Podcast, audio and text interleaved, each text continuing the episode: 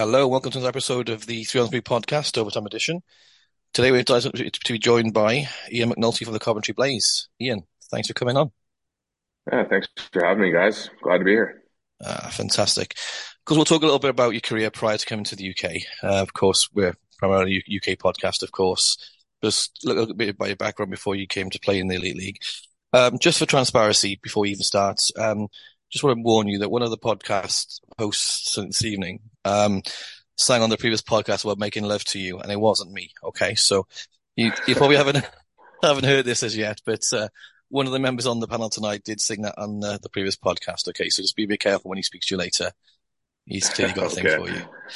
Uh, yeah, first of all, obviously you grew up as you in different places, you know, with your dad's work and stuff, and you obviously came from Saskatoon. But you still have your playing career in Alberta. Um, was that because you were living away from home at the time, or did you just just sort of get drafted and you played across that part of the, the country?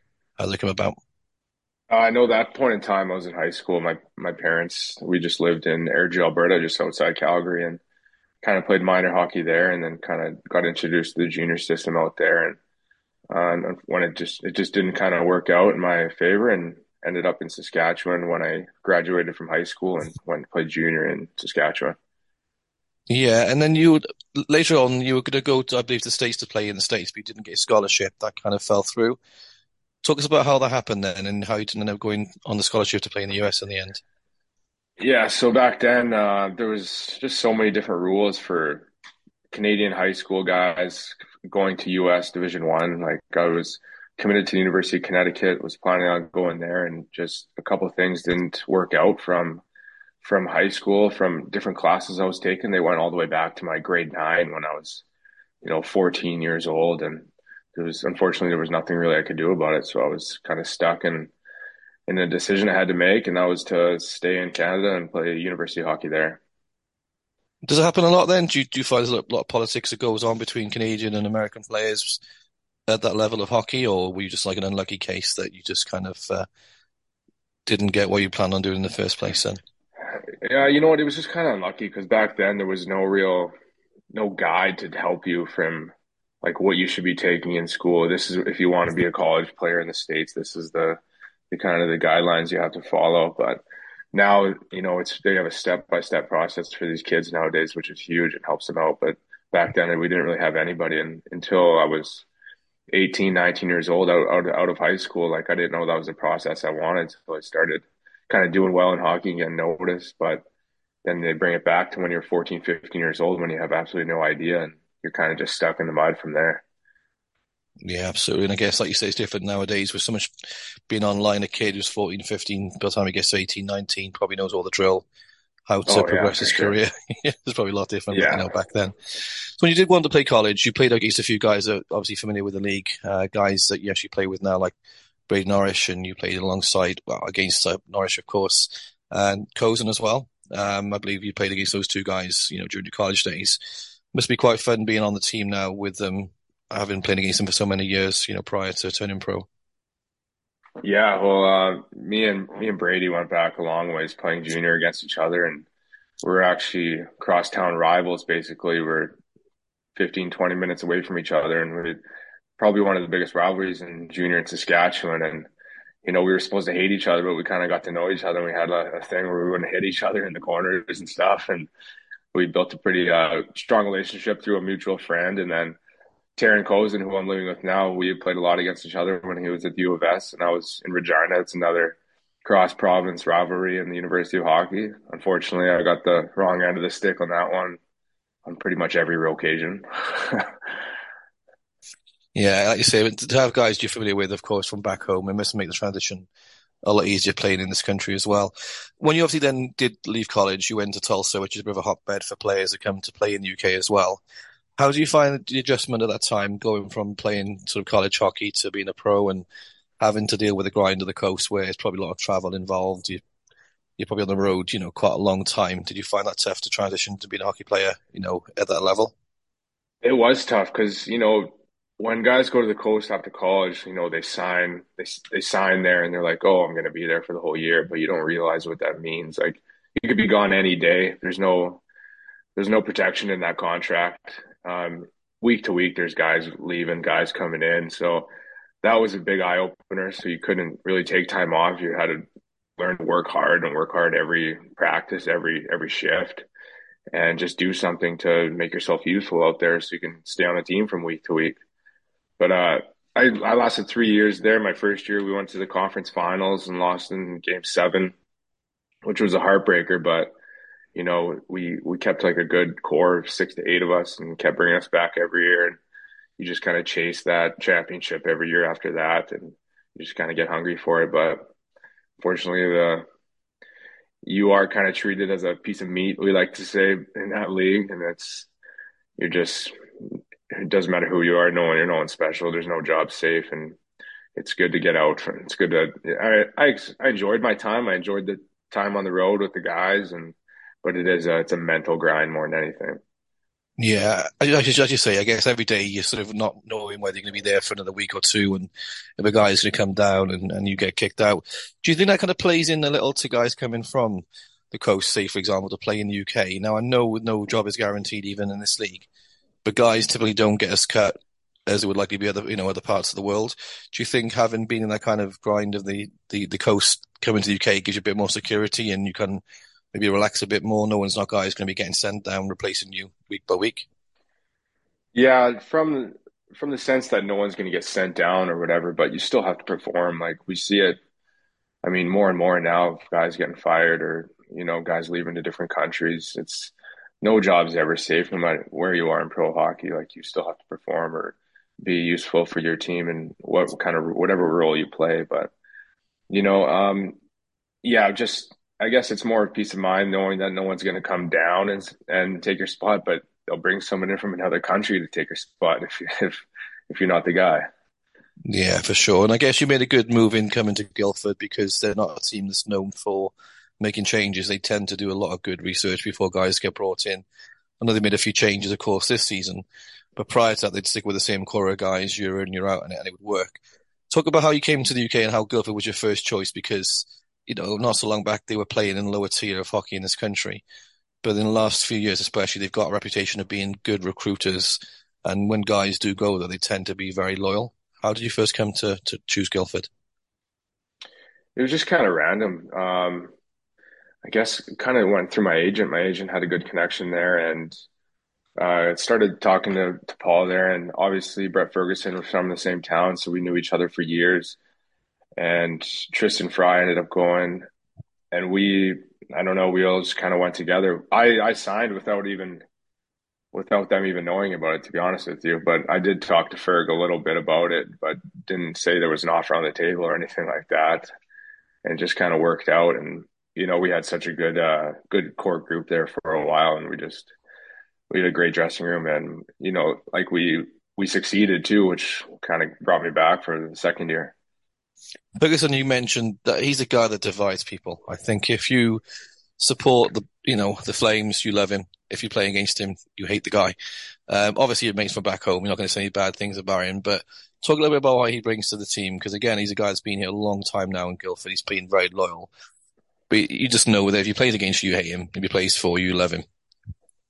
Well, guys, guys hate him because he just he works so hard, right? He's just resilient. He doesn't stop, and it just for him it starts in practice. Like he's there's never a puck that's done if it's in the corner or he missed the net or whatever. He's always he's always going till he hears a whistle, and he's just he's a I can't say anything bad about Brett. He's he's a great leader, and he's and it starts with him not even talking, just his work ethic just speaks for itself. Hundred percent. I think even watching the stands, you can see the guy makes guys accountable, and whether it be teammates that he wants to kind of, you know, effectively sort of show the way forward, or or guys on other teams he wants to kind of get under the skin. He does a good role at, at playing that role. Now, of course, you had two good years in in, in Guildford in terms of numbers. Now, everyone knows how last season went. We talked about Guildford incessantly on the pod last year about we thought you were going to win the league inevitably it didn't happen uh, for different reasons at the end. It must still hurt now because you clearly would have obviously been on that team for the two years and you building something special. What went wrong? What do you think was the reason why things didn't get off the line last year? I'm not sure. You know, no one expected us to be there in that position. Like we were, we were so consistent all year, and we kind of rallied behind that, being the underdogs, being you know not not a arena team to to be up there in the standings and challenging for the for the league championship. And um, you know, it kind of I don't know if how many guys will admit it, but when we got word on when we read it online that the CHL, if we won the league, we weren't be able to be involved in that. And that was what two or three weeks before the last time we played Belfast when we were even still in it, and we dropped a couple games in that during that stint. But uh, I'd be lying if it said it didn't it didn't hurt us a little bit because we're like, then day, what are we playing for? Because that's kind of you want to be in that position. You want to be in a position where you're playing other other best teams in other countries, and for them to just say, "Oh, if you guys win, it doesn't really mean anything." Kind of, it, it kind of, it's kind of, a, it's it's not a good feeling. But then again, like you want to kind of rally behind that too, and be like, "Well, screw them," you know. You can be like, like we're the best team. We want to prove that we're the best team, but unfortunately, we just we what we we're two points short or something, and we just couldn't get it done. Yeah, I think that's spell I've talked about to the guys who on the team last year. That week when you had that three home games and you lost all three, ironically winning them against Coventry as well. And I think you can always say over the course of a year that everything evens out and you know, you can point to any game. That spell we lost three games at home was probably the time I think where you lost that league. Would you agree, or do you think there's more to it than that? No, probably for sure. I mean, you can't be losing three in a row, right? You got to be. That's the whole point of the winning league is you got to be consistent every night, and you can't be dropping a few in a row. And yeah, that would that would probably be the major case to why we didn't win the game, win the league. Yeah, and we all sad too because Belfast winning the league it's kind of boring. You know, we don't want Belfast winning everything all the time. You know I mean? So there were about another 50,000 Guildford fans, I think, from January onwards, hoping you'd win the league, but uh, not, it wasn't to be. A couple more things before uh, Scott joins in a second. You mentioned, of course, about the fact that you had the chance taken away for the Challenge Cup, uh, sorry, the CHL apologies, if you'd won the league.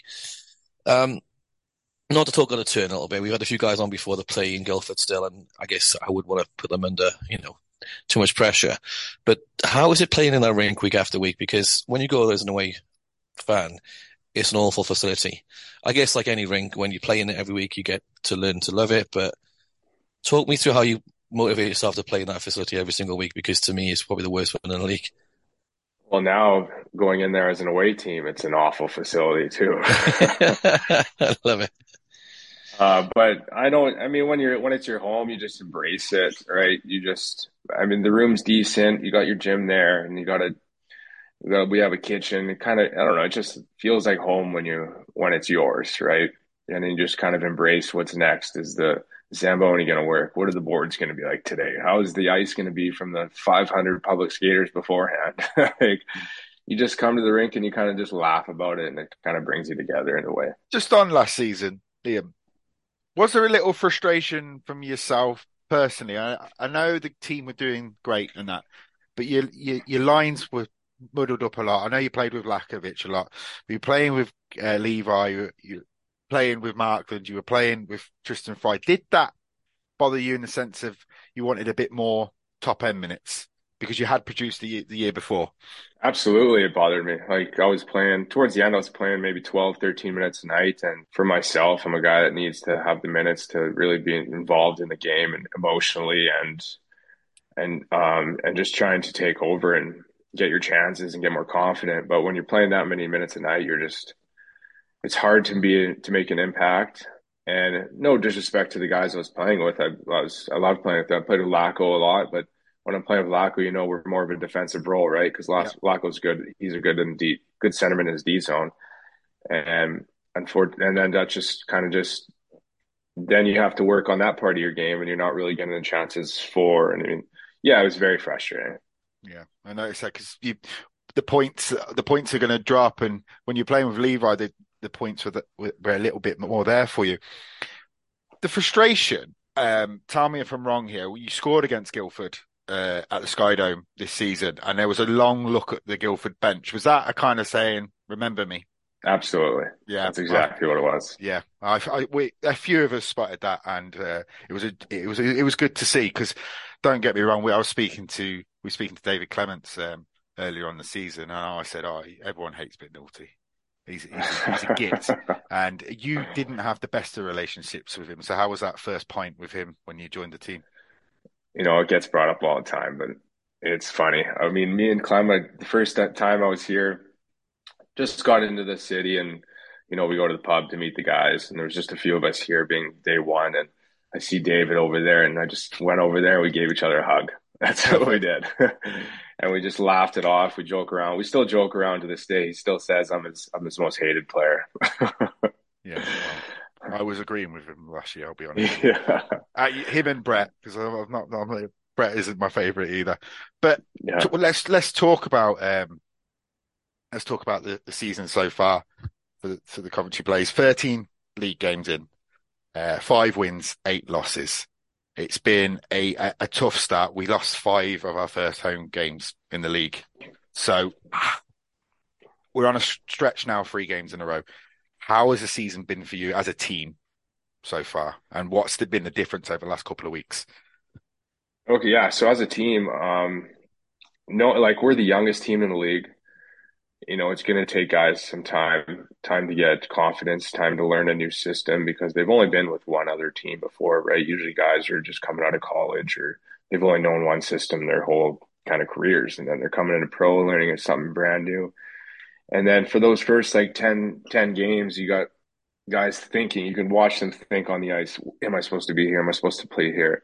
But then lately you just, guys can go out there and just kind of play and know where they're going to be and not have to think about it. So it just comes from the the confidence of learning your system and having the reps in games and then maturing as a player from the 10 13 games we've played, right? So it's you know, I'm not we knew it was going to be hard at the beginning of the year just with how our age and our we're a little smaller. So but uh, the last few weeks, we've behind the scenes, Stewie and Kino, we've worked out some kinks and we've changed a couple things out, and it's showing that it's worked. And we're going to stick with it, and hopefully we can ride this. And you know, I think what are we, two or three games back? We still have those games in hand, and if we win those games, we're in what fourth? So yeah, couple games, league, second, yeah. The league's tight. It is. It is very tight. Um, talking about yourself, I mean, you're, you're fourth in points in the league. Um, you're behaving yourself. You're, you're, not getting into too many skirmishes. Uh, you're over 50% on the dot. You started off the season centering uh, the line with um, Roth and Christo. And then uh, Danny had to move it around. He trusted you to go on the the wing with uh, Luciani and Talberg. And the last few weeks, it seems to be a line that is really clicking, especially as you said with Alessio Luciani, first year in. He he seems to be loving it right now. Yeah, well, uh, Stewie just wanted to, I guess, create more depth. You know, as a line, we were, we were kind of just, we were kind of the only ones doing something every night. Um, no disrespect to everyone else, but then now we kind of, we got that depth where you can get a goal here, you can get a goal from another line, right? And there's just, there's more looks to it, but, um, and then yeah, Luch, he's been, he's been good lately. He's been, like I said, playing with more confidence and I think me and Talberg, uh, with our veteran experience, we can help him and help him play to his position and help him kind of keep him in line. And I think it's helped him quite a bit. As indeed. And then with the power play, second in the league at the moment, it's very dangerous. At the moment, it's the top line is Christo, yourself, Ruff, um, Kim, and Brady. When that power play line comes on, you must think we're going to score here. And I feel like that that is going to be very advantageous going forward in this league because people ain't going to want to take penalties against us. Yeah, well, we take pride in it. We work on it all the time. We're always watching video. We're watching other teams' penalty kills, you know, but we don't we don't really talk about how much we're scoring or anything. Like we learned that yesterday or day before that we were second league in power play in the power play, and we're like, wow, no way, okay. Like, but it's a thing where you don't want to dwell on it because you don't want to get I don't know, you don't want to get too cocky about it or anything. You just want to keep doing what you're doing and kind of keeping it simple. And I feel like that's what we have been doing this year is just keeping it simple, giving it to Brady, shoot that puck, and wherever it goes, just tapping that rebound or, you know, just we're just trying to keep everything simple for us. Talking of keeping things simple, the change uh, early on the season, bringing Carter Allen in, he is just playing the game the right way, and he's gone very unnoticed by most fans. But he really is like a, a sure up at the back, and been quite impressive. You know, but that's good for him if he can go a game without being noticed, and that's his game, and that's exactly what we want him for. And he's he's a great guy in the locker room too, big personality, funny guy, but he's he's a he's a unit out there. Like you don't want to get caught in his train tracks because he's he's a pretty heavy hitter too. He's strong. Yeah, he is indeed. And then a couple of players that were here last year um, and the year before. Mitch Cook's been here for a couple of years, and Tyler Kirkup. It's not it's not clicking in the score in front. They're working their asses off. What are the guys saying to them to just keep them cool? Because it, it, you do start thinking, oh, it's not it's not working out. It's not working out this year. What are the guys doing in the room to keep them level headed? Well, yeah, you see the frustration for sure, but I mean, in games, like you can't really tell. Like they're working hard and they're they're creating all zone chances and they're creating chances in front of the net. It's just it's just not getting the bounces. You know, you can talk about the hockey gods not being on your side right now, but once you get once Cookie gets his first, I know they're just gonna they're just gonna fall in for him because I mean he's not doing anything wrong. He's working hard in practice. He's doing what he needs to do. It's just just a matter of getting that first one and just because it's oh it's always going to be in the back of your mind as a player. So you know, he just got to keep doing what he's been doing, and you know, he hasn't been hurting us, and he'll be he'll be getting his goals. yeah, I, I, fully I fully agree. Big weekend coming. Up. Oh, a big couple of weeks for the Blaze. We're at home, double home this weekend with the Giants on Saturday, the Panthers on Sunday, and then the Giants on Wednesday. How are you approaching the next few weeks? Because obviously it's league and cup. Are you approaching any differently, or is it taking game by game? I mean, you got to take a big game by game, but for the cup, I mean, it's the first taste of kind of playoff game, right?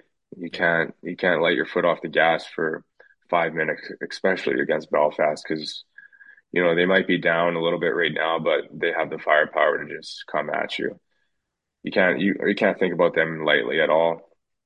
But um, we we got a pretty hard schedule this whole week or this whole month, I guess, against you know teams that are supposed to be at the top of the table every year, and we're this is a good month for us to prove that you know these three games aren't a fluke that we're on this win streak we're on. We're just going to keep building and building, and we're going to show them that hey, don't forget about the Coventry boys.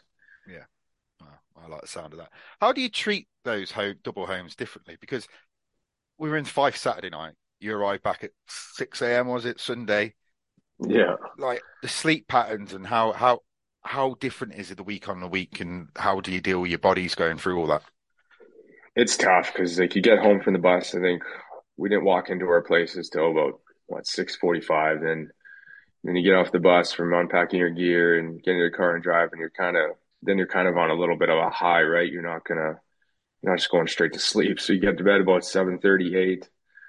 You sleep till twelve or one, and then you eat and go to the rink, and then then the following night you're screwed up till about four or five in the morning. So it takes a few days, and but I mean, at this point, in our careers, like we're all used to it. We're used to not sleeping, or you, or you're used to doing what you need to do to get back into that that cycle you need to be in.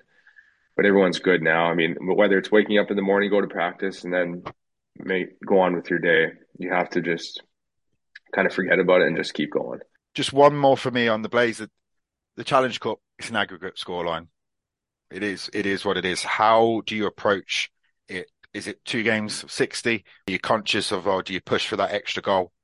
What's the, the mentality going into next week's massive game? It's tough to say. I mean, the being the first leg at home, I think that's a massive advantage for us because it's it's such a hard place to play as an away player, as a away team. Like with the fans and the, the different ice surface and the locker room you got to be in, like it's different. And so I feel like we have to take that game by itself and then we got to travel to Belfast, and that's a separate game. So you got to take kind of period by period at home, stay within the game, stay stay close. Let don't get don't let it go go down one two nil. Stay. We need to just keep it as close as we can until we get the chances, or however we want to look at it. But the game at home is is ours. We have to be we have to be winning that. the way you play the game, you play obviously a, a bit of an edge, um, kind of guy that, like you said, Ferguson, similar earlier. You play against you, you hate you. If you play for, you know, for your team, you love you. Who have you modeled your game on growing up? Was there any one player that you sort of saw growing up that you thought, yeah, I want to be like this guy? Or is it all of your own uh, doing? It's kind of a mix, actually. My my two favorite players growing up were Joe Sakic and Todd Bertuzzi. Oh wow, Sakic was my favorite player too.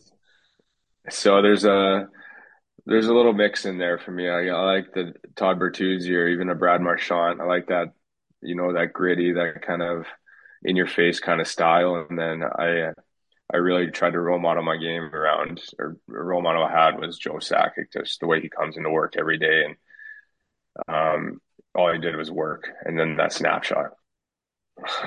yeah, unreal player. I actually got drunk once with a guy that claimed to be his cousin over in Croatia. Whether it's true or not, I don't know. We had the same surname, which is probably very common. It's probably like Smith in Croatia, to be fair. And I was like thinking, this is so cool. Um, yeah, that's a great answer. Last couple, if you don't mind. Now you're obviously playing on the blue side of the rivalry with Guildford. Where would you see your biggest rivals going forward? Are you now are, are Guildford your biggest rivals, or have you now adopted the Cardiff thing because you're playing in Coventry, or which team is that you think is now your big rival? I think Cardiff. I think Cardiff. Even in my Guildford days, it was Cardiff, Coventry. You, you, hate, you always hated playing those teams, and it's got to still stick with Cardiff. Yeah, that makes sense. That's a good answer. I was hoping you say Cardiff, to be fair, because that's the answer should be. I don't buy this Guildford Coventry rivalry. It was a lot of games against each other, but the rivalry, I think, is right because Guildford and Cardiff have got a good thing going on in Coventry, and, and uh, Cardiff definitely have.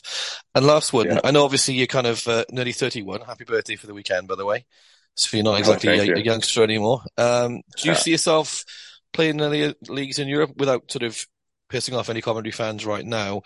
Do you see yourself maybe stepping onto other leagues outside of the UK before you retire? Or do you think now you're here in an English speaking country that you can happily see out your time in the UK? Uh, well, you said it right. English speaking country, you know, you're comfortable here. It's not a big culture shock. Um, I, I've thought about leaving time times, but you know, it, it is such a big culture shock. And I have friends over there that kind of at some point they just they hate it. They hate it because they have no one to talk to. They're all by themselves in their apartment, and you can't go to the grocery store without, you know, what the heck's what is this word? What's going on here? I don't know what this is, and you know they can't communicate with other people. And you know, I'm just I've been happy with my time in the UK. I love the UK, and the people are are great everywhere I've been. So I mean, I I could see myself staying here for a few years. Yeah, and as you say, as long as you can have your day to day life being comfortable, that's the most important thing. You can make an extra few quid maybe in other countries, but maybe not be as happy. So, whilst you're here, we love having you here. Love watching you play, whether you're playing, you know, for Coventry or anybody else. Good luck for the future. Thank you for joining us this evening. It's been a pleasure speaking to you. All right, thanks a lot, guys.